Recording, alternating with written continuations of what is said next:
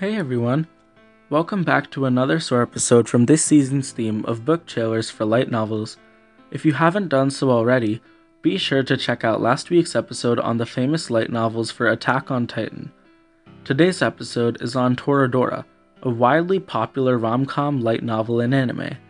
The protagonist Takasu is feared by many people in his high school community. While he looks like a thug and has a very scary face, he's actually a really nice guy. Still, making friends is tough for him, and getting to talk to the girl that he likes is even harder.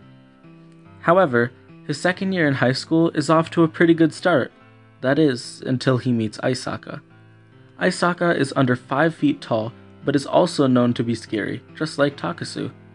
She's the one person at school known to be just as scary as him, if not more, and Takasu makes the terrible mistake of making her angry. What's worse is that he finds out that she is his next door neighbor. However, they like each other's best friends, and an unlikely friendship between the two begins to bloom as they attempt to assist each other. What will come their way? Will they achieve their wishes? Will Takasu continue to be judged for his looks? Read to find out and join this high school drama. For me, I did enjoy reading the light novel for its humor and high school drama, though I generally do not enjoy rom coms and shared a similar opinion of this light novel series. However, I cannot deny that it was a great read and is certainly something great to try, especially if you are a fan of rom coms.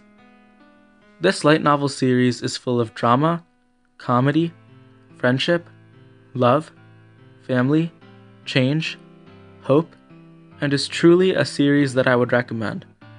Thank you so much for listening. If you enjoyed today's episode, be sure to leave a rating and a review, and to check out more episodes of SOAR. Also, consider spreading the word about SOAR to help its goal of increasing global reading rates. I implore you to soar.